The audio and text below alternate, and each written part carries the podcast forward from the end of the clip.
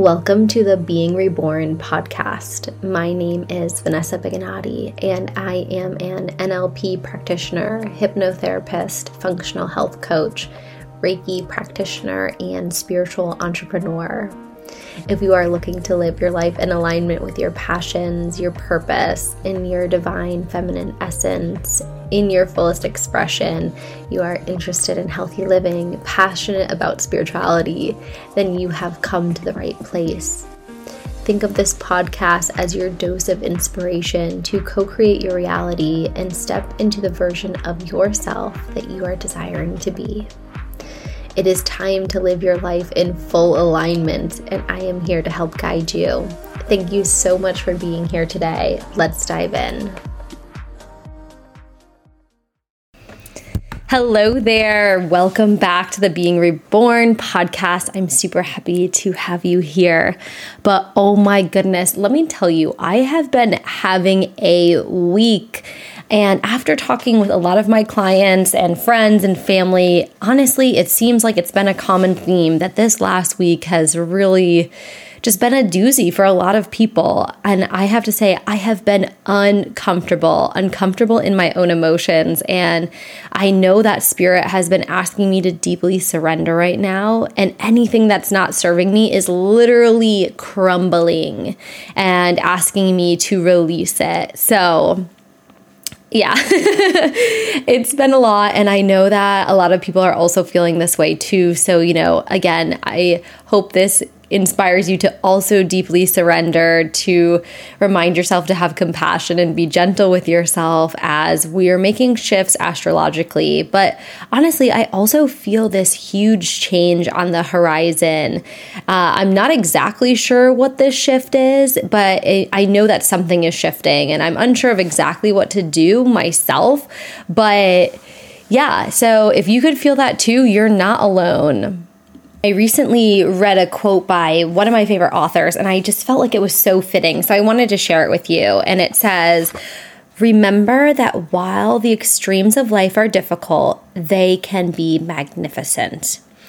That unrestrained joy is closer to grief than we think, and perhaps the more wildly the pendulum of your life swings, the more you can say, I have truly lived. So, again, that is by Rebecca Campbell. And yeah, that quote really spoke to me over these last few days. So, I hope that it resonated with you too. But, anyways, the real reason I am popping on today is that I wanted to talk about my Sunday reset. And if you don't have something like this put into play yet, you definitely need to because it is life changing. For one, the sake of your nervous system, it is going to be so regulating. Number two, because it sets you up for a very good and successful week. Number three, I think it really sets the tone going forward for your week. And number four, it is a way to show yourself some love. Now, I understand if you currently have kids, my Sunday reset and your Sunday reset are going to look a lot different because I don't have kids right now and I'm also single. So I want you to take that into account. One day I do plan to have both of these, so my Sunday reset will be changing and looking a bit different, but it's supposed to flow and evolve with life. So figure out a way to do this that it's going to serve you. And I just want to briefly say that I actually do a Friday reset and a Sunday reset. These are two rituals for me that I do every single week, no matter where I am, because it really helps me get clear on my work week and then on my weekend, which have very different intentions and energy for me. So on Sundays, I like to get clear on the week ahead and use this time to really prep myself. But honestly, romanticize the crap out of this ritual. I like to get cozy in my space. I like to put sound frequencies on. I burn a little Palo Santo. I really set this stage for myself and make it such a inviting ritual that I look forward to doing this weekly. So, I personally pull an oracle card for the week to see what energy is needed. But if that's not something you do, no worries. I also love to set intentions for the week. So, I already did my Sunday reset. So for this week, my intentions have been to surrender and ride the waves of the highs and the lows, to be more present, to manage my time better, and to enjoy connection with other people. So those that's setting the tone for this week for me. And after I set my intentions, I will usually do a meditation or a tapping session, eh, followed by journaling anything that has come up during that meditation, has come up over the weekend, anything I'm processing or working through. And if none of that is valid at this time, I will just write down what I'm grateful for. By doing this, it's really setting me into a higher vibrational state, which is also very important. So once I finish that, really grounding myself into my routine, then I start looking at the tasks that I need to accomplish, both for my business and my personal life for that week ahead. I like to make some plans with my friends if I have some time, although I always schedule at least one to two days for myself for reading, downtime, or anything else that I really need to do. Another thing I do is I'll also plan out my meals. You know, I don't I used to be very rigid with this and to a T, like, okay, this is what I'm having for a snack, this is what time, all of this stuff. Now it's definitely gotten a little bit more fluid because I mean, I pretty much have the same thing for breakfast every day. Um, you know, I do lemon water, celery juice, and a smoothie, and then the rest of my day unfolds. But I will get clear on three main dishes that I'm going to make that week. And then I usually make two to three, even four portions of that. So I'm not fatigued on making a lot of food. So, like I said, I get clear on three main things I want to eat that week and what I need to get from the grocery store in order to make that.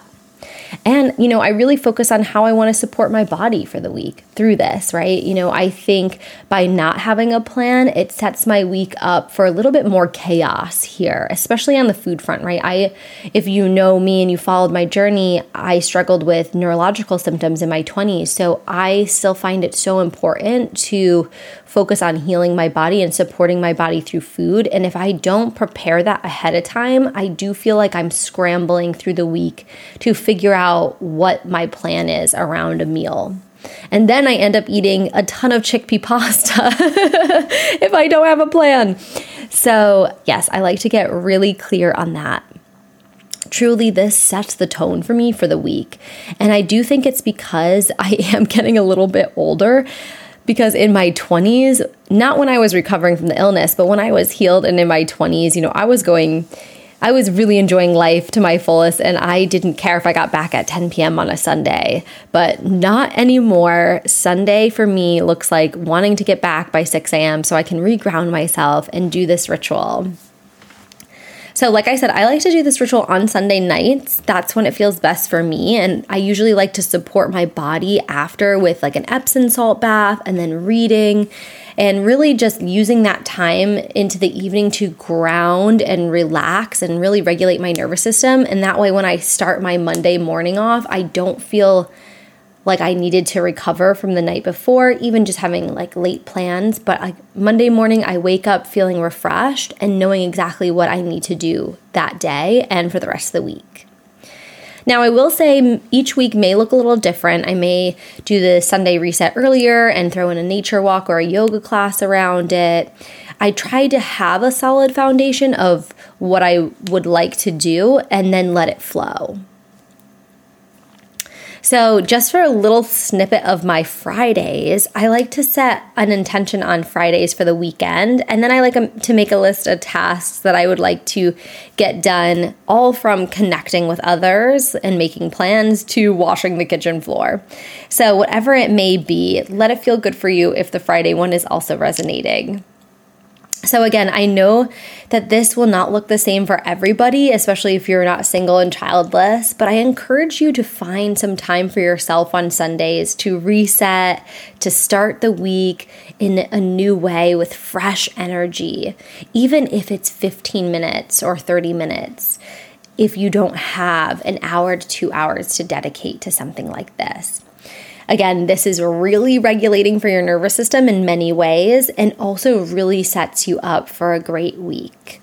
So I hope you feel inspired to start this next week and allowing that fresh energy to come in.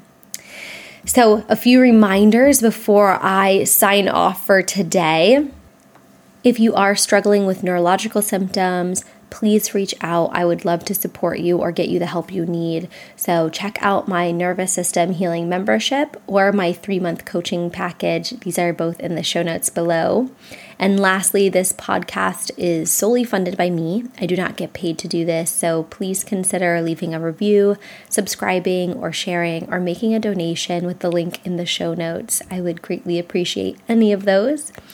So I hope you have a great week. I hope you set some intentions, and I am sending you lots of love. Chat soon.